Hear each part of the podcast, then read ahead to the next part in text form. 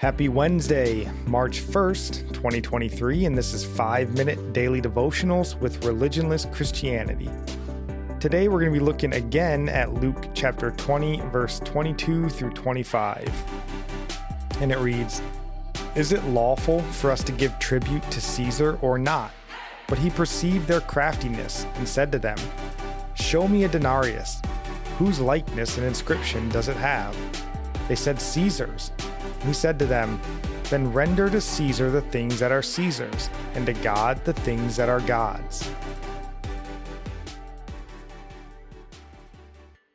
And we discussed this yesterday, well, just really from the perspective that we as Christians are to be good citizens. We're not to be radicals and revolutionaries simply because we don't like the tax policy or because our politicians want to move us from fossil fuels to green energy. You're allowed to have an opinion and even voice that opinion as a citizen, but we're not to be violent revolutionaries because laws are passed we don't agree with. And we looked at this from really three verses. Obviously, here with Christ's words, which really settles the matter, but just for broader context, we went to Romans 13 and 1 Peter chapter 2. Both of those verses clearly indicate that we're to be good citizens, but today, I want to say we are not to be entirely submissive to the whims of government. We are still to render to God that which is God's. Romans chapter 13 verse 3 says, "For rulers are not a terror to good conduct, but to bad." Well, what happens when this is no longer accurate? When the rulers become terrors to that which God deems good. 1 Peter chapter 2 verse 14 says of being subjects to human institutions or to governors is sent by him to punish those who do evil and to praise those who do good. Well, what about when they punish those who do good and praise those who do evil? Peaceful resistance based on honoring God over man, I believe, is what we're called to do in these instances. Peaceful even unto death in resistance to governments gone astray. We submit where we can, and it doesn't violate God or God's law. Peaceful resistance where it does. And let me offer peaceful but vocal, well thought out, well explained resistance where it does.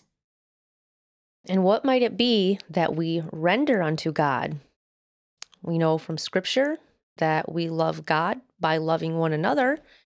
In Romans 12, verses 9 through 21 says, let love be without hypocrisy. Abhor what is evil. Cling to what is good. Be kindly affectionate to one another with brotherly love, in honor, giving preference to one another, not lagging in diligence, fervent in spirit, serving the Lord, rejoicing in hope, patient in tribulation, continuing steadfastly in prayer, distributing to the needs of the saints, given to hospitality. Bless those who persecute you Bless and do not curse. Rejoice with those who rejoice, and weep with those who weep.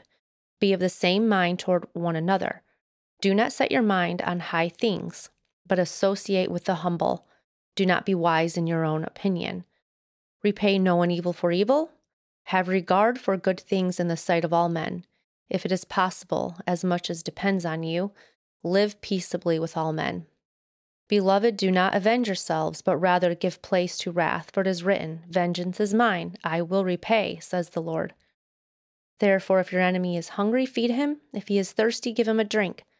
For in so doing, you will heap coals of fire on his head. Do not be overcome by evil, but overcome evil with good. And our psalm of the day comes from Psalm chapter 3, verse 5. I lay down and slept I woke again, for the Lord sustained me. Our proverb of the day comes from chapter 29, verse 6.